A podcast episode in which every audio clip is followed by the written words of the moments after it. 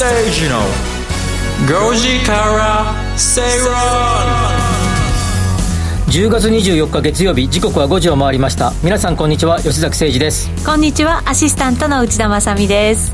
今週も始まりました。月曜日です。早いですね 早いですか？早いです。早かった。早かった、うん、っていうかあの日が沈むのがすごく早くなってきて。もうね外見ると暗いんですよ。確か東京もう4時台ですよね。あそうですか。日の入りね。なんかちょっと寂しくなりません？そうなんですよね。なんか一日が早く終わるような感じがしててちょっと損した気がするよね。あ確かにそうですね、えー僕らみたいな関西出身の人から見れば東京と大阪でもやっぱ多分30分ぐらい時差があると思うんであの時差っていうかねあの,、うんうん、あの日の日の沈みね、はい、はい、福岡とか沖縄とか出張にまあ定期的に行きますけど1時間ぐらい日が沈むのが遅いイメージがあるもんね。へえそんなに違うんですね、えー、東京ってやっぱ東の京じゃないですか、はい、東の端っこまあね銚子の方とかもっと端っこだけど東の端っこにあるのでやっぱり結構日本の中でも、まあ、そういうなんていうかな日が沈む時間が比較的早いですよね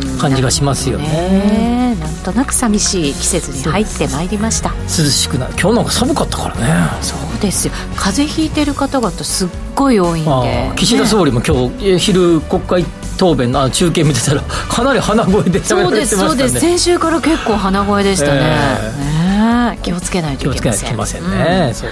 まあ、そんな中昨日はあの見ました？日本オープン。はい見ましたよ、うん、蝉川大我さん。ねえ若いね。アマチュアの方が。東北福祉大学ですよ。そうです。史上初。初。あ一番最初の回か。そうそう。そう95年ぶり。ってましたね。ね優勝して。最終組で回ってた比嘉さんも東北福祉大はい。あ松山さんもそうでしょ？松山選手も。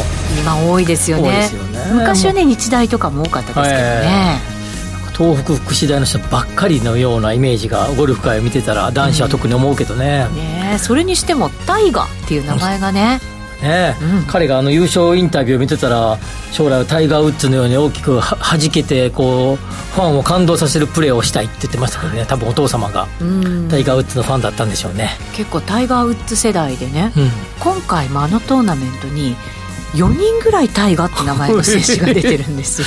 彼はあの安ねあのに川でしたよね、はい、いろいろ漢字をね、えー、あのみんな使ってるんですけど。大きな川とか？いるんですそうですそうなんですそこまで見なかったですけど、まあでもゴルフ界もねもうどんどん男子ゴルフ界ちょっとね女子に比べて若干スポンサーの付きが悪かったりとかいろいろ大変のようですが、はい、ここで若手世代がこうねぐっと伸びて彼なんかも最後の18番ホールなんか見てたら万ぶりに近いぐらい振ってましたね。大差つけてねあの1日始めてましたから。でも最後もう2打差でしたからね。そうなんですよ。だからどんなゴルフかなと思ってたんですけどそれでもね最後粘りましたね。粘りましたね。でも最後までなんかこう、なんていうかなアグレッシブな感じでなんか新しいタイプのゴルフだなと思いましたね見ててね。自分のゴルフを攻めていくって言ってねですね、うんうん、はい、だからなんかグリーンのカラーからのあのあれですかね、まあ、あるある種のチップインパーで優勝しましたからね、はい、かっこよかったですね。いや本当そうですね。ああいう若い力がまたはじけてくるとあの先輩方もね頑張らなきゃと思いますから、うん、いい相乗効果がねですね、はい、期待できますよね。期待しましょう。はい。で我々も頑張らなきゃいけません。さてさてこの番組月曜日はエコノミストの吉崎さんに景気経済動向を中心に解説いただきます投資力もぐっと上がる内容でお送りしていきます。番組の前半では経済マーケットニュースをフラッシュでお届けしていきます。続いて深読み経済指標のコーナー。今日は？今日はですねあの日本企業の国内回帰、はい、ちょっとそれだけじゃなくてそこからちょっとあのなんていうかな事業用地、うんあの工場とかね、はい、用地の話を少し深掘りしてみたいなと思います。いいですね、はい、そして番組後半は「ワクワク人生ここザスタイル」のコーナー。ここザスタイルいいね、はい、そうなんですよ、人生100年時代と言われてね、えー、その100年時代をどうやって豊かでワクワクしながら生きていけるいくのか、うん、はい、それを探っていきたいと思います。あの日本人の平均寿命、はい。えー、2050年には今からプラス3歳ぐらいになるらしいですね。おそうですそうすると女子はですね90歳超えるんですよ。87歳ですから、ですよね。男子も84か5ぐらい4歳5歳ぐらいになってくるということで、うん。これね、あ、ちょっとあれ、オープニングなんかあれだ女子が90で男子が84とすると6歳差があるわけ。そうですね。そうすると、6年間、だと結婚してるご夫婦がいたとしたら、まあ、平均的に男性も女性もそのまま平均寿命で亡くなったとしたら、えー、奥様は最後6年間一人で暮らすってことですか？そうなんですよ。不安ですよね年取った後のね。ね すごい数字ですよね。そうなんですよ、ええプラスそれがほら健康だったらまだしもそうそうやっぱ健康寿命っていうのもあるじゃないですか。だけど健康寿命もここからめちゃくちゃ伸びるらしいですよ。そうですか。そうです。ね80手前ぐらいまで要はビン皆さんビンビンでこう活躍されるようになるらしいです。へえ。6歳年下の男性と結婚するっていうのもちそうそうそうそう。ょうどいいんじゃないですかね。お。どうですか？言いましたね。ねえ。内田さん深掘りしてみましょう。そうですか。ちょっとされたくないんですけど、ね、そうです。深掘りコーナーで来週じゃあ取り上げることにしましょうかね。どうしましょう？何にも話せないですよ。はい。それでは進めていきましょう。進めましょう。はい。この番組はロボットホームワオフードココザスの提供でお送りします。吉崎誠二の5時から正論ラジオ日経では吉崎誠二の5時から正論をお送りしています。ここでは経済マーケットニュースをフラッシュでお届けしていきましょう。まずは最初のニュースです。政府日銀が円買いドル売りの為替介入に踏み切ったと関係者が明らかにしました。21日に1ドル151円90銭台となり32年ぶりの安値を更新していました。通貨当局として過度な動きを阻止する姿勢を改めて示した格好です。それは21日の夜の話夕,、はい。夕方から夜にかけての話でしたよね。そうです。今朝もですね朝僕はあの8時半からの生放送やらせていただいてますがあ吉崎動いたんじゃないですか？そう吉崎誠二の830っていう番組やってる最中にですね、ええ。事前にねあの、まあ、こんな話しましょうっていうのを、まあ、ディレクター含め、アシスタントの方と一緒に打ち合わせをしていたんですが、まあ、その時にも、まあ、ちょっとこの、今、あの、内田さんが読まれた原稿のに基づいた、えー、為替相場の話を少ししようかということになっていて、うんはいえーで、まあ、今いくらぐらいかねということで、8時ちょい、8時ちょうどぐらいかな、ぴったりぐらいかな。あの、えっ、と、あれ、おはようマーケットがやってる、始まったぐらいでしたんで、その頃の打ち合わせしてた時に149円前後ぐらいかなって言ってたんですね。はい。今そんなもんそんな感じやねとかって話をしつつ、えー本番が始まりました、でそれで最初オープニングを喋ってうんたらかんたらしてて8時36分7分ぐらいにですねそのことを触れるえーそのネタを触れるタイミングがやってきて、まあ、今は1 0昨日こうでしたけどねさっき144まで落ちて昨日のよ、えー金曜日の夜は。今149円前ぐらいまた戻してますねとか言ってたさなかにですね、お はようマーケットやってくださってる金内さんがパーッと走ってこられてですね、はい。吉崎さんそうじゃないんですよみたいな雰囲気になってですね、ええええ今パーってすごく下がってるんですみたいな感じで、え140とあの時4、えー6とか4 144とかですね。結局今日だからね140手元の端末だと145円台。5円台か。はいありましたからね。146ぐらいですよもうとかって言ってですね彼女が走ってきていただきまして慌てて慌てて訂正をしたというですねうん。局面がありまして、まあそれぐらいね激しい動きになりましたからね。8時過ぎのあの鈴木財務大臣のあの、えーぶら下がりのインタビューなんか来ててもですね、はい。まああのまあ、そういうのはききちっと対処しますみたいな、うん。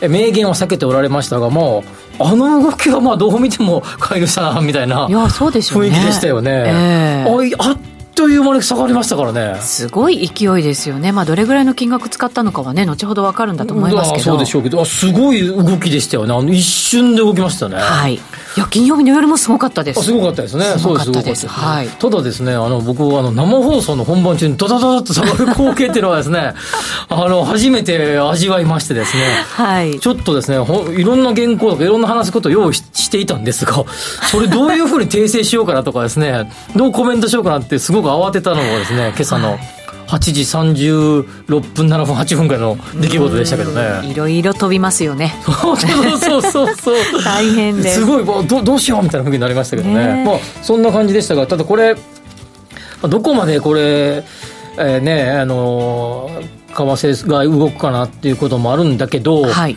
えーっと今えーっと11月の1日2日が FOMC はいがありますよね、そうですね。はい。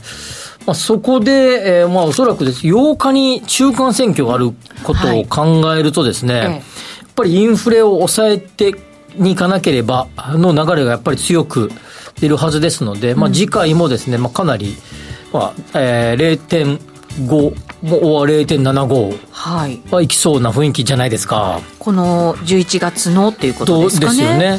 まあ、そうなった時にですね、はい、まあ、ここではもう一段階の円安が進むかもしれないって言うんだけど、まあ、円安円安って言ってるけど、まあ、基本的にはドルの一人高みたいな感じですよね。どの通貨に対してもね。もねはい、まあ、そんな状況が続いている中で、もおそらくこれ多分年内ぐらいは、その雰囲気が続きそうな感じだと思いますね、ね、ただアメリカ側から、うん、もしかしたら12月の会合は利上げ幅縮めるかもしれないなんていう情報もねあったりとかしますから。12月13、14あたりでしたっけ、えー、そうです。14日。に発表になりますねね13、14の会議ですよね。そうなんですよ。だからそれがどれぐらいそのドルを上げていく、まあ、抑止力になるのかってことなんでしょうけどね、その翌週で日本の日銀の金融政策決定会合が確か20、21あたりだったと思いますが、あのあたりですよね。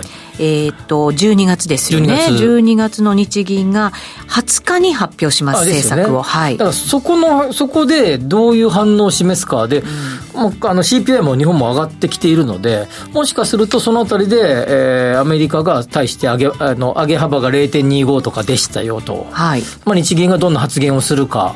とかによって、まあ、このあたりが一つの、まあ、目安になるターニングポイントになるかもねという感じだと思いますね。そうですね。でも12月の場合って、アメリカの方が1週間前にあって、日銀が後ですよね。はい、11月だと、まあ、10月の末28日に日本があって、その翌週が FOMC なんですよね。ねはいはい、難しいですね、これね。まあ、でもここは多分あ順当な感じが、はい、この末と頭はという感じだと思いますね。はいまあ、結構この介入はに対して賛否両論あって、まあ、単独介入でどれぐらい効果があるのとかですね、うん、まあ、効果結構出てると思うんですね。7円落ちたり6円落ちたりとかしてますから。ですよね。だけどそれがまあすぐに戻るっていうような感じで今今現在この瞬間っていくらぐらいですかね？はい149円29銭から30銭あたりです。ってことはもうほとんど効果はな何時間かしか持たなかったってことですよね。今半分ぐらい戻した感じです、ね、ですよね難しいとこですよね。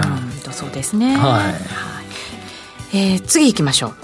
総務省が21日に発表した9月の CPI 消費者物価指数は変動の大きい生鮮食品を除く総合指数が102.9となり前年同月に比べて3.0%上昇しました消費増税の影響を除くと1991年8月以来31年1ヶ月ぶりの上昇率となっていますですね。まあ、これはあの、まず一つ予想通りだったんですよね。予想通りなんですよ。すよね。はい。まあ、あの、よく出している、あの、いろんな、えー、シンクタンクとかエコノミストが発表するやつの中間値、中間値がちょうど3.0だったので、はいでね、中央値、中央値か、はい、予想通りの数字だったよというところですよね。うん。でちょっと顕著なのがエアコンとか洗濯機などの家庭用耐久財、お11.3%ですね、はい、これ結構目立ってるなっていう感じちなみに前月が6.3%ですからかなり加速した感ありますね、はい、まあ、今ドラム式のやつとか。あドラム式？要は要は半導体使うのね。エアコンとかエアコンもあのなんていうのあのオートなんていうのあのえー、昔で言うとサーモスタットみたいなやつ。人がいるところにピンポイントにこうね。そうそうそうそう。あれに半導体たくさんいるらしいですね。半導体がなくて、えー、2か月待ちとかあったらみたいですがまあそういう需給のバランスが崩れていて上がったっていうのもあるでしょうし、はい、実はあの私事ですが洗濯機少し前買いまして。高いですよね。高かったですね。こんなするんだと思いましたね。ドラム式もともと高いじゃないですか。10年、9年半ぶりぐらいに買ったんですけど、ええ、同じ、えー、メーカーの同じ機種の後継を買ったんですけど、うんうん、10万以上高かったです。え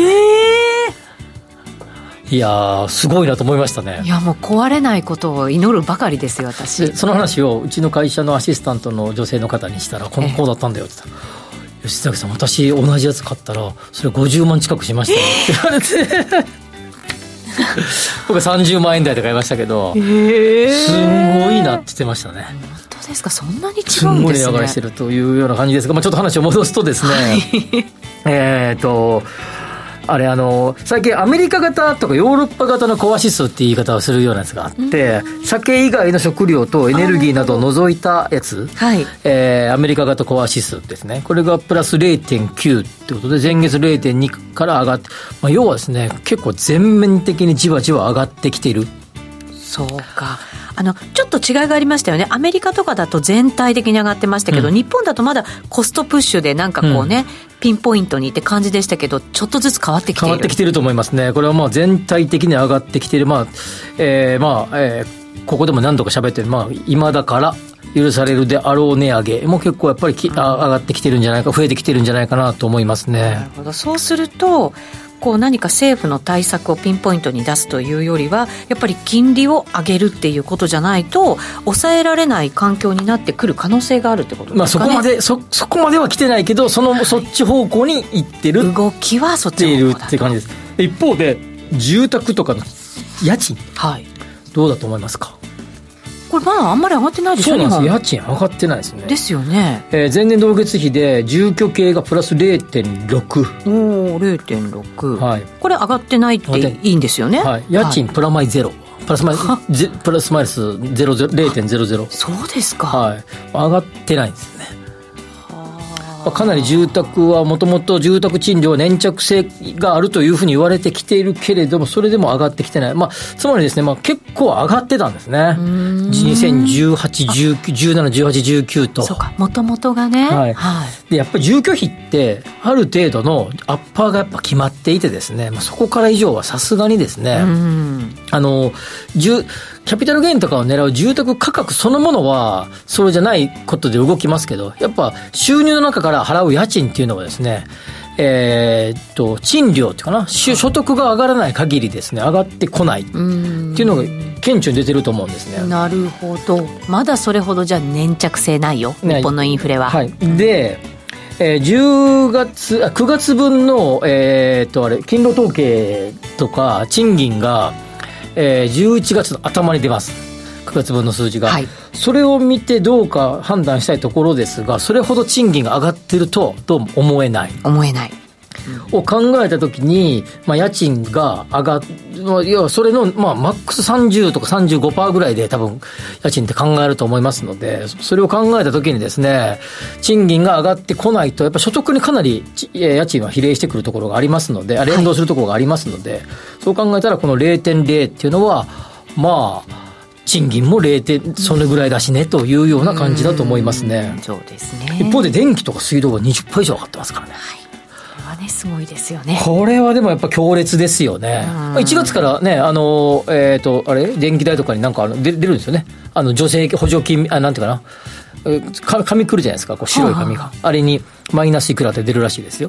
そうですか。あ来年の1月から ?1 月から。で、えっ、ー、と、電気会社、例えば東京電力だとか、はい、東電とかに、えー、補助金みたいな形で出て、それをはっきりさせるために、えー、こう、えなんかな、例えば1万5千円だとしたら、なんとか出てくるじゃないですか。使用量いくらいくら。その補助金をちゃんと消費者に還元できてるかっていうところが、ね、分かるような形の明細に変わるらしいですよね。そうじゃないとね。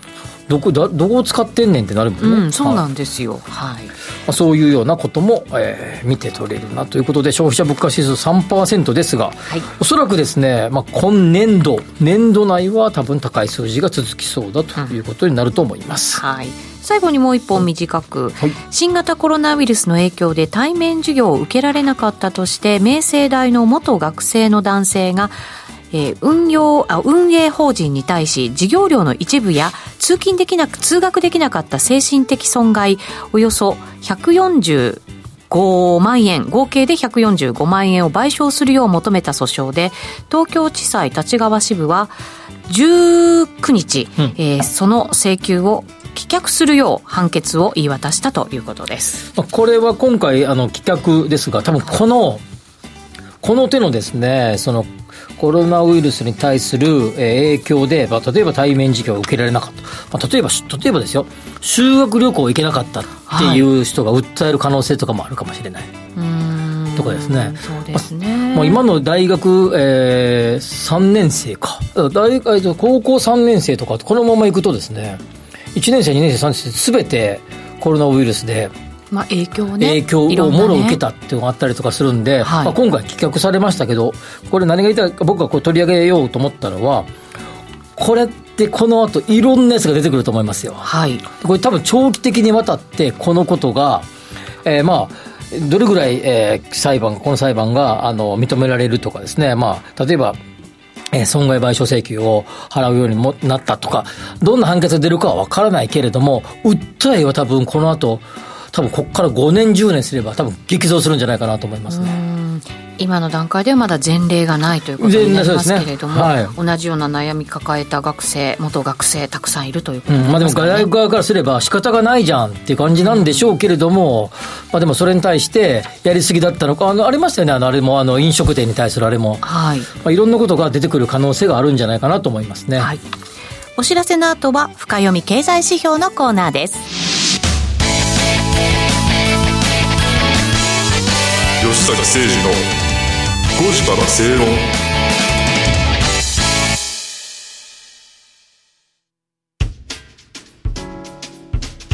お聞きの放送はラジオ日経です。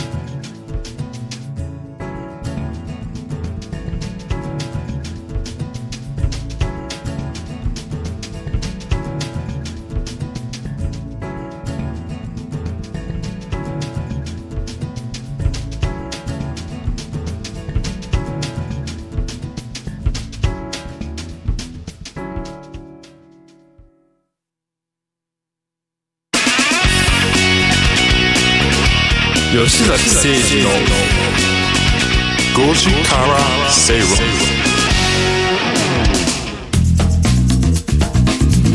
さてこの時間は深読み経済指標のコーナーです。今日は企業の国内回帰の姿勢について吉崎さんに伺っていきます。まあ、先ほども出てきた円相場の、はい、えー、円相場為替相場が140円台後半とか50円台とかなってくるとですね、企業はこれまで安い、えー、労働人件費、はい。を求めて海外にこう、えー、拠点を移したり、うん、工場を移したり。そんな歴史でしたよ。でしたよね、えー、2000年ぐらいからですね空洞化が起こってきて、うん、まあ、海外に結構いろんな会社が、えー、移ってきた、まあ、そのことで日本経済え日本、まあ、経済日本の先ほどの CPI なんか物価なんか見てても要はアジア全体でこう日本の工場がアジア全体に散らばったことにより、えー、低価格の、えー、製品に我々は恩恩恵を預かってきたと、はい、も言えるわけですよね。そうですねまあ、デフレ、デフレと言うんだけど、まあ、その背景の一大きな要因の一つに、この工場が海外に移転したことがあると、はい、いうことです。まあ、それはまあ別に僕の意見というか、まあ、事実としてそうだったと、はい、いうことですよね。うん、まあ、そんな中で、えー、こう物流価格の上昇と為替相場の変動とかを考えたときに、えー、ということと、海外の、えー、相対的な人件費の上昇を考えると、えー、国内に戻った方がいいんじゃないか。うんというような、えー、機運が高まってきているということですよね。はいうんいろんなやっぱり企業がね国内回帰っていうニュースよく目にするようになりました。ですよね、うん、それで、えー、っとまあ、そのそこを、まあ、深く突っ込まなくても突っ込まないあれ突っ込みませんがその時に国内に帰ってきた時にどこに工場を建てるんだとかどこに工場を戻すんだとかですね、うん、どうするんだ問題土地がね広くないとダメですからそうなんです地方にってことになりますよね。2000年代の前半に、えーまあ、でも地方に行くと物流コストかかるからねあそう、ね、あんまり遠くに行くと。確かに。2000年代前半にに、えー、マンションが東京っていうか首都圏でめちゃくちゃ建つんですけどいまだにあの頃が最も建った時代ですよ。その背景にはこの企業の海外流出っていうのが結構あって、はい。工場を移してその工場の跡地にバンバーンってマンションが建つっていうのはめちゃくちゃ見られた光景で、今だからもともとの工場だったとこ何になってるかって言ったら結構なマンション建ってるわけ。マンションじゃないですよ。いっぱいありますよ。もちろん、何らかの建物が建ってるわけですよ、はい。都心のいいとこ都心というかまあ首都圏のいいとこにあったところはねあの川崎の某タワマンがあるとこなんていうのはもう工場地ですから。ね、そうですよね。もともとは、ああいうところにあったわけでそれが戻ってくるの行くところがなくなってくる。そうなるとですね今私もあのいろいろ関係する、えー建設会社さんとかゼネコンさんとかハウスメーカーさんみたいなところの方々とお話をしてるとそういう企業から戻る場所探してくれませんかっていう依頼結構多いらしいですね。あそうですか。はい、全然場所がない、で工場いいいい感じのそこそこのサイズの今ううちがおっしゃったようなこう立地と広さの場所を探してくれと。で建築するのもお願いしたいっていうのは、問い合わせが結構多いみたいで、やっぱり今企業はやっぱりその場所探しが大変だってことで戻ってくるにも戻ってこれないような状態になってきてると。本当戻したいんだけどっていうような状況が結構続いてるようですね。なるほど。条件のいいところに限るとね。限ると、まあ、そういうことを考えたらですねやっぱり一回出たものをなかなか戻すっていうのはですね。そうか不動産って別に単なるこう投資の対象だけじゃなくてやっぱりそこは生産拠点の側面もやっぱり大きなはい。側面がありますからそれが一度出ていくとですね今他のことに利用している場所になってますからなかなか戻ってこれないというような状況があるというところでこれもですね今後の、えーじゃあ戻すんなら戻すどうやって戻ってくるのっていう大きな問題がですねここには存在しているというところをちょっとお伝えしてきておきたいなと思ったんですね。なるほど。時間がかかるとまた為替相場も随分ね変わりそうな。そうですよね、はい。はい。今だからそうかもしれない、ただ一方で人件費の問題はですね、後でこの後あの正論で少し触れようと思いますけれども、はい。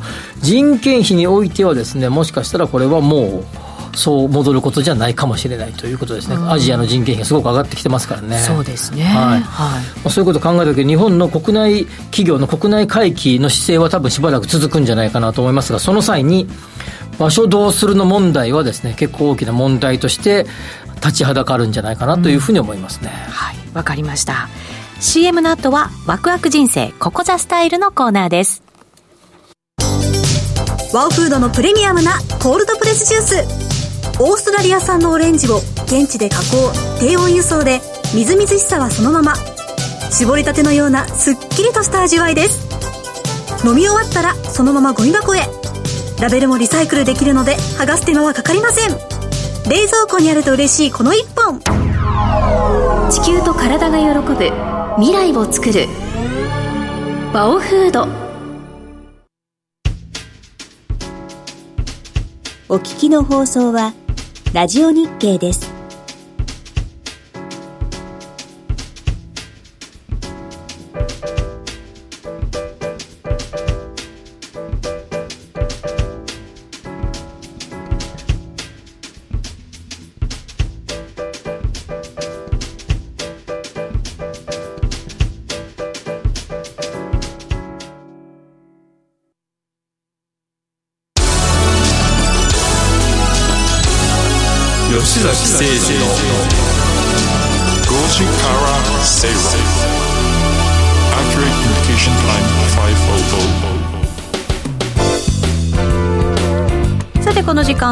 吉崎誠二の5時から正論をお送りしています。ここからのコーナーはワクワク人生ここザスタイルです。人生100年時代を豊かでワクワク生きるためには一体どうすればいいのか。このコーナーでは結婚やお子様の誕生転職リタイア住宅購入など個人のライフイベントを充実させるヒントをリスナーの皆さんと一緒に探していきたいと思います。それでは今日のゲストです。ココザス代表取締役 CEO の安藤義人さんです。こんにちは。こんにちは。よろしくお願いします。よろしくお願いいたします。先週ね実はリスナーの皆さんからいろいろメッセージを募集したんですよ。はい。なんか本とそうそう。クオカード。あとクオカードセットにしてって、まあ、これまだね募集してますから。まだ募集中ですね。はい、まだまだ募集中なんでホームページからね。相当来てるみたいですよそうなんですよ。どしどしいた3だいて桁を超えてるみたいですよ。おすごいですね、優に。はいまだ間に合います。まだ間に合います。まだ間に合います。でも抽選で。抽選で。数決まってる数が決まってます。そうなんです、はい。でもね皆さんからの応援メッセージもたくさん。あとはね人生のターニングポイント。はい。いろいろ教えてくださってる方がいるのでそれを今日はねね。そうなんですよ。取り上げていこうかなと思います。まずはですね70代の男性からはい。いただきました。とっても素敵なターニングポイントなんですよこれ栃木に転勤赴任して尾瀬をはじめたくさんの登山経験ができたこととカナダやアメリカへの出張、ハワイやオーストラリアへの観光旅行をして海外の景色を経験できたことカナダのバンフコロンビアの氷河そしてアルバータの湖などに行けたことが人生での新たな経験ですときましたなんて羨ましいんでしょう。素敵ですね。素敵ですね。素敵ですよね。安藤さんも結構登山とかされるんですか？登山はあまりしないんですけど、はい。えー私結構自然が好きではい。今日も実はですね八ヶ岳の山から降りてきて山から降りてきて。ここに直行しているっていうぐらいー。自然にはよく行ってますね自然にこう関わる、まあ、触れるってやっぱりなんでしょうね。心が洗われる感じってしますよね。ありますよね。うん。でもこういう、あのーなんていうかな地地方のこう自然豊かな場所に移動するときにやっぱり一番気になるのは住居の問題。うん。居住地の問う題、ん確かに。なんかあのーまあえー比較的都心とか都会に住んでるとマンション生活とかになれるとなかなかふさわしいような物件がなかったり。うんうん。あるいは自然の中で行くと里山みたいになるとやっぱりねあのこう虫がいっぱい出てくるみたいなねと うん。か。なかなかそうね。そういうすごく朝晩のひあの温度差があったりとか、えいろんな問題があると思うんですようね、んそれでもしてでもやっぱりこう住みたいってことね。えうん。コロナに始まった頃の頃にあの東京から転出していく方増えたじゃないですか。増えましたよね。なんかいきなり移住するのは結構リスク高いなと思っていて。えー、どうすればいいんですかね？私今やってるのはあのササブスク型月額でちょっとお金払いながら、えー地方にも家を、まあ、借りるみたいな。サブスクで家を借りれるってことですか？本当にあのサービスによっては月数万円から、うん。えー家を地方の方に借りれたりとか。でそのサービスの中で扱っているいろんな家に住めたりとか。こういったものがあるので。そういうサービスがあるんですね、なので東京の家を残したまま、まあ、もし東京に住まいの方は東京の家残したままそのサービスでまず経験してみて、あやっぱり僕は虫無理だなって思ったら やめた方がいいんですよ。お試し期間みたおいな感試しした方が絶対いいと思いますね。うん確かにね。結構ほら退職したら移住してみたいなねあの夢持ってらっしゃる方って多いですよね。多いですよね、まあ、でも若くてこうねあのこう体がピンピンしてる時にですね、デュアルライフを送るなんていいですよね、うん。本当はね。いやーなんかそれだとそういう生活ができたら仕事もはかどりそうですよ。そうですよね。ねえ。うちも原稿はもう別荘で書き ラジオのある時だけやってくるとそれでも回りそうですよね。ね原稿書く方とかであれば、はい。そうですようん。ねだって昨日ずっと原稿書いてたんですよ、はい。家で。歩数計見たらね6歩でしたよ6歩。ベッドの周りだけ。そうです 机の周りだけ。机の周りだけ。はい。時々トイレみたいな感じですよ。それでも6歩以上歩いてるでしょ ね。そうか。だからお試し期間もいろんなそういう制度を使ってやってみるっていうことからまず一歩目うん。踏み出すっていうのはありですね。なんか経験体験をまずしてみるっていうのが結構重要だと思うんですよね。うん。でこの70代の男性の方はいや本当に素晴らしい体験をされていてあの今の若い方がこれ真似しようと思ってもいやそれこそ先ほどの為替の話もありますしね。お金。ドル円のこの感じだとちょっと厳しいですよね、はい。海外旅行とか、そうなんですよ、はい。うん。なので、まあ、まず国内であの近くの山でもいいので ちょっと自然に触れてみると。 Destination Japan みたいな感じか、そうですね日本をもっと再発見しようぜと。そうなんですよ。知らないこといっぱいありますよ。そうですよね。こんな狭いうん。ちっちゃい国土なのにもかかわらず、うん47都道府県行ったことありますか？ないです。ないですね。大半行ったことないような僕行きま気がするんしたよ。ですよ。本当ですか？47都道府県で大体行きましたけどあと大分県と佐賀県で公演したことがないのであ佐賀県ある？大分県と佐賀県か、ぜひ大分と佐賀の皆さん公演で出ていただけたら 僕の47都道府県制全県制覇が終わるんですけどえその他の41ってもうできてるってことがすごくないですか？すごいですね。あ行ったことは行ったことありますよ。あへですがあと公演は2箇所だけまだ残ってるんですよね。ぜひとか言ってまあそれはどうでもいい。次行きましょう。はい次行きます。次はですね20代の女性からいただきました。学校教育などの場でも投資に関する知識を教える機会が今後増えていくかもしれないということに少し不安があります、うん学生や若い人なども含め幅広い年代の人たちに対して投資の話題を扱う際に分かりやすくかつ的確に知識を伝えられるような説明の仕方をぜひ教えていただきたいです。この20代の女性の方が教える側の方なんですかうん、ね、なんかそういう感じですよね。教え方を、えーどうどう教えればいいかっていうことです、ね、これは英語とか、まあ、す算数数学としてを勉強したことがない方が英語の先生をするのにも不安があると、はい。うんうん。いうことですよねイメージで言うと。あまあまさにそうですよね、はい、そういうそういうイメージね。うん。今年からでしたっけ？投資の授業始まったんですよね。12年4月から高校始まってますよね。うんそれはなんか家庭科の授業でみたいなそういうなんかね、うん話ですね。ね。そうするとなんかあの FP みたいな人たちが教えるってこと？いや先生が先生が教えるんですそうなんですよ、ですよね。学校の教える題材としてそれが加わったので、はい。その先生あの投資してたのかみたいな話が出てきますよね。してなさそうですよ イメージはね。イメージですよイメージは。ええイメージは。なんかこれ、あのー私いろんなところでセミナーとか講演会とかやってるんですけど、あのーなんか一番大事にしてるのがまずあ相手のことを知る。相手のこと？誰に対してのえー説明の場なのか。はい。これ結構大事だなと思ってまして、うん。であのひ人は多分なんか難しいこと言われても頭に入ってこないと思うんですよね。拒否反応を示しますよ。機能停止しますから。機能停止しますよね、はい。でなんかありがちなのがあのパワーポイントにもう200文字ぐらいバーッと書かれている資料をもとにあの先生が教えてくれるみたいな。そういう感じだと多分聞き手は入ってこないと思うんですよ。そうですね。はい眠くなっちゃそうですよね。できれば絵ぐらい入れてくれっていうですよね。はい、うなのでなんかそういう時にあの重要にしてるのがその相手が欲している情報っていうんですかね。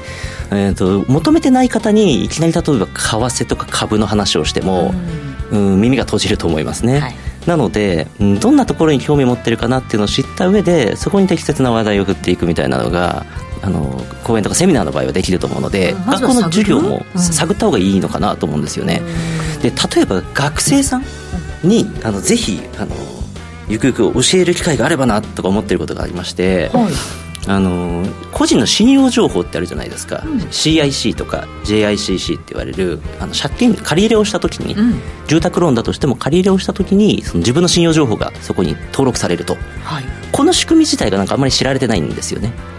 私たちだって見ることできないですもんね。あけど自分で見れるんですよ。あ見れるんですか、へえ見れるんです知らなかった。CIC ネット開示とかで検索すると、はい。自分で検索できるんですね。で例えば10年前に使ってたクレジットカードの例えばキャッシングがとか 全部見れるんですよ。でこれのそのどの借り入れは乗るのかみたいなのが結構重要なことだと思っていて。乗るのと乗らないのがある。そうなんですよ。例えば奨学金とかあと、まあ、奨学金乗らないです。で他にも家賃とか大家さんと直接の話なので民間の話じゃないですか。うん。あんまり関係ない。関係ないはい。あき企業間の話っていうのかな。ただその金融機関通してる場合は全部乗ってくるのでへなんかありがちなのが25歳ぐらいの方でちょっと落ち着いてきて、えーまあ、サラリーも溜まってきたとで投資やりたいんだけどあの教えてくださいっていう方が結構いてで例えば、まあ、住宅を買いたいとかでもいいんですけども、うん、その時にですね、えー信用情報が傷ついてしまっていてローンが組めない、みたいなことがたまにあります。で原因何って聞くと携帯のカップ販売。で24回払いで携帯買ってるので携帯代ちょっと遅れたけどはがき来てるけどいいやみたいな方結構いるじゃないですか、あれやるだけでいわゆるその金融上あの、まあ、ブラックリストみたいなところに登録されてしまうんですよね、こういう話重要かなって思うんですよね。携帯のやつはよく聞きますね。そうなんですか？携帯のやつがね僕もそれは聞いたことありますね。たかが携帯代って思っちゃダメですね、で今携帯そうなんですよ。はあの電通話料以外のやつもね合わせて払いますからねへえあれはリース。ある意リース味リースですからねあれは。分割払いはリースですよね。うんほらだから借入金として載ってるんですよ無金利で。そうなんだ。そうです。でもまあそういうのもそうだけど学校教育で投資を教えるっていう話でその投資の前提みたいなことこう知らない方に教えるって難しいと思うんですよね。うん。どうしても基本そもそもその資本主義社会とは何か。とかね、あの そこから。知らない。とそうじゃない。投資しないし誰も。そうですよね。だってそう投資をしてお金のが一定量みそうなんていうかある一定量の経済成長がある前提で仕組みが成り立ってるから資本主義社会って成り立ってるわけですよね、だからそのやつにそのエスカレ本当に速度はいろいろですよ。すごい速く先進国あ後進国なんていうのは速い速度のエスカレーター乗ってるわけで、うん、先進国っていうのはすごいゆっくりな。だから安定感になるエレベーターエスカレーター乗ってるわけじゃないですか。じわーってやつに乗ら投資をするってことはちょっとだけでも乗るってことですからね、うん、それに、うん、そういうなんていうか資本主義社会の仕組みみたいなところからまず抑えていかないと、投資ってなんかなんかギャンブルみたいなさ、イメージがありますよね。そうです、ね、なんか学ぶのもいいですけどもうあのお小遣いの範囲内でミニ株とかを買うっていう方が、あ経済ってこういうふうに動いてるんだ為替と株価ってこう連動してるんだっての分かると思いますけどね、うん、確かに。私あの小学校の時に社会科の先生、まあ、その時全部ね先生いろんな先生が入ったわけじゃないんです。一人の先生が。あの株を買ってみようっていう授業をやってくれたんですよ。でそれでみんなでニュース読んであいいですね。この株買ってみたことにするみたいな。で結果も見てでその後東証に行ってその流れを知るいいですねいいですね。だから今こんな仕事してるのね。ねえ。縁を感じるじゃないですか。ね、そうなんですよ。だから他の人より投資っていうものに対するハードルが低かった気がするんですよね。うん、うんこの今の話もけど受け手の方々が求めてるものを提供できてるから、なんかマッチしてますものね、そうですよね。だから教育って言ってなんか一方的に押し付けるような教え方はよくないっていうのが、はい、この方への回答になるんですかね。なるほど、うん、そうですね。今ね貯蓄から投資へっていうふうになってますけど、うん、それだってやっぱりいろんな人がいるわけですしね、うん、いろんなやり方があるわけですから、やっぱりねなかなか先生大変ですね。大変ですね。自ら投資始めなきゃいけない、ね、いや、そうなんですよ。まず先生始めてくださいっていうね。ねはい。結構なんか若い女性の方もいろいろ来てますね。そうなんですよ。うん、今日ね、もう間もなく時間になっちゃうので紹介できないんですけれど、回を追うごとにまたいろんなね、うん、紹介をしていきたいなというふうに思います。たくさんいただいてラジオ局に関わる仕事に興味があったら、ぜひお話を聞きたいですっていうのが一個ありますよ。そうです、ね。ラジオ局の転職を。はい、それはディレクターに聞いてみてくださいっていう感じがしますけど。ディレクターに聞きましょうということです、そうですね。残念ながらそろそろお時間となってしまいました。番組ではメッセージまだまだ募集しています。人生のターニングポイントや投資に関する成功談失敗談またはお悩みなどラジオ日経の吉崎誠二の5時から正論の番組ホームページから送ってください。お待ちしております。今日のゲストココザス代表取締役 CEO の安藤義人さんでした。ありがとうございました。ありがとうございました。ありがとうございました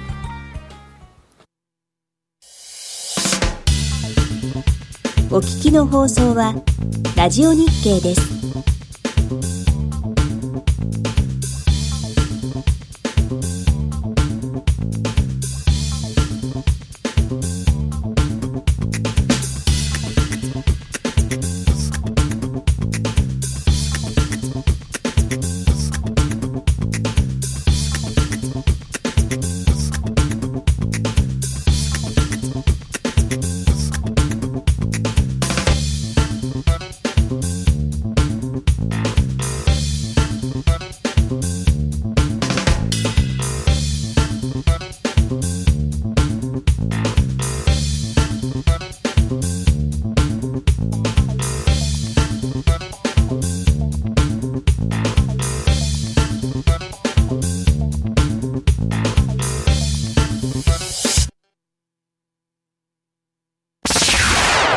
崎誠二の5時から正論。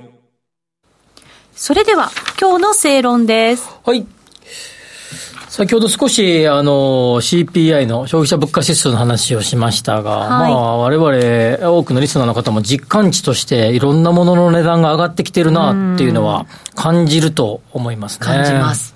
はい。まあ、スーパーに行く、コンビニに行くっていうところで、えー、まあ、そういう生鮮じゃない食料品を買った時なんかは結構、まあ、えー、露骨にですね、値段が上がってるなと思いますし。払う時にね、ねドキッとしますよ。あれ？こんな買ったっけ？ですよね。うんあるいは飲食店に行った時もね、飲食店ももう、金、えっ、ー、と、金土、木金土日と、えー、昼か夜もしどっちか外食しましたけど、ほぼどの店に行ってもですね、まあ、例えば1000円の、あるお店は1000円のランチのが、もう全員部1000円ですみたいな中華料理屋さんでしたけど、すべて1100円になってましたね。おそうですか。一律10%アップの感じでしたよね。全、全メニューが。ランチメニューが。はい、まあ、そんな感じで、まあ、どれも上がってたなっていう感じですが、外食費、えー、9月分の CPI を見ると、前年同月比でプラス3.8。プラス3.8、はい。の数字でしたよね。で、えー、まあ、原材料費が上がっているからとかね、うん、いう理由ですが、まあ、先ほど言った、えー、その先週に行ったお店の中で、一つのお店が、和牛、国産牛、はい、和牛、国産豚、国産の材料ばっかりを売りにしているですね、焼肉屋さんに行きましたけど、はい、えー、まあ、えっ、ー、と、二人で行ったんですが、まあ何度、あの、何度か行ったことがあるお店でしたのですが、大体いつも1万4、3000円か4000円ぐらいかな。と、比較的高くない、うん、まあ、それ、それ並みの焼肉屋さんでしたけど、そんなに食ってないのに1万8000円ぐらいしたってことで、俺、国産牛とか国産豚肉って、飼料、飼料が上がってるかもしれないけど、どうも CPI のこういうですね、総務省の資料なんか見てるとあんま上がってないというふうに出てるんですが、もう、その中に、そのメニューの一番端っこにですね、いろいろ頑張りました。が、仕方がないので上げさせていただきますと書いておりましたが、はい、まあ、ざくっと僕が見た感じでは2割アップぐらいでしたね。全面的に。ちょっと上げすぎじゃね？えみたいな感じでしたが。消費者からするとね。消費者からするとね。うん、まあ、製造業なんかが、まあ、先ほどのなんか半導体がとかね、ああいうのはよくなんとなくつかみますが、まあ、サービス業、原材料費の割合それほど高くなくて、えー、まあエネルギーの値段は上がってるかもしれませんが、まあ、主には人件費。人件費。そう、人件費もちょっと上がってますけどね。まあでもわずかな感じの、まああの、統計データだけ見ればそれほど上がってないような感じですが、一方、まあその中でまあちょっとコスパが良い店だったら、先ほどのね、ランチが1000円みたいなところが、というところなんかそうですが、コスパいいなっていうようなお店がですね、コス、えー、ちょっと上げてもですね、客は減らないと思いますけれども、はい、コスパ的にどうなのっていうお店をですね、客足が遠の可能性があるんじゃないかなというようなふうに思います。まあ、ある程度付加価値が求められるってくるんじゃないかなというふうに思いますので、まあ、ここには、付加価値がない、えー、まあ、単なる便乗値上げ的なお店はですね、客足が遠のく可能性が出てくるんじゃないかなと思います。はい一方、ちょっと気になるのがですね、え人件費のところで、まあ、周りの、えー、外国人労働者を雇っているお店なんか、あの、企業なんか見てるとですね、外国人労働者の方が賃上げ要求をかなりしてくるようで、海外に比べたら、ね、海外に比べたら、うん、えー、ベトナムベトナム人を入れてる会社さんとかはですね他国に変わりたいっていうベトナム人が言ってくることが多かったり賃上げしてくれないともう帰るよ本国にみたいなことを言う方も多いようで、やっぱどうしてもですね、30年近く横ばいの賃金の日本ではですね、賃上げ基調ないですけれども、ここにメスを入れていかないと、えー、いろんなことが好循環にならないのではないかなというふうに思いますね。この前私も焼肉食べに行ったんですよ、はい、安いお店でしたけど、はい、ロボットが持ってきました、はいはいはい、お肉を人間が持ってくるより早かったんですけど、もうそれでいいんじゃないかって思っちゃいましたけど。人で人手がねかかってるものに関してはちょっとねここは本気で考えていかないとですね経済回らないんじゃないかなと思いますね。そうですね、うん、はい。さてそろそろお別れのお時間です。この番組はロボットホームバオフードココザスの提供でお送りしましたここまでのお相手は石崎誠二と内田まさでした。明日も夕方5時にラジオ日経でお会いしましょう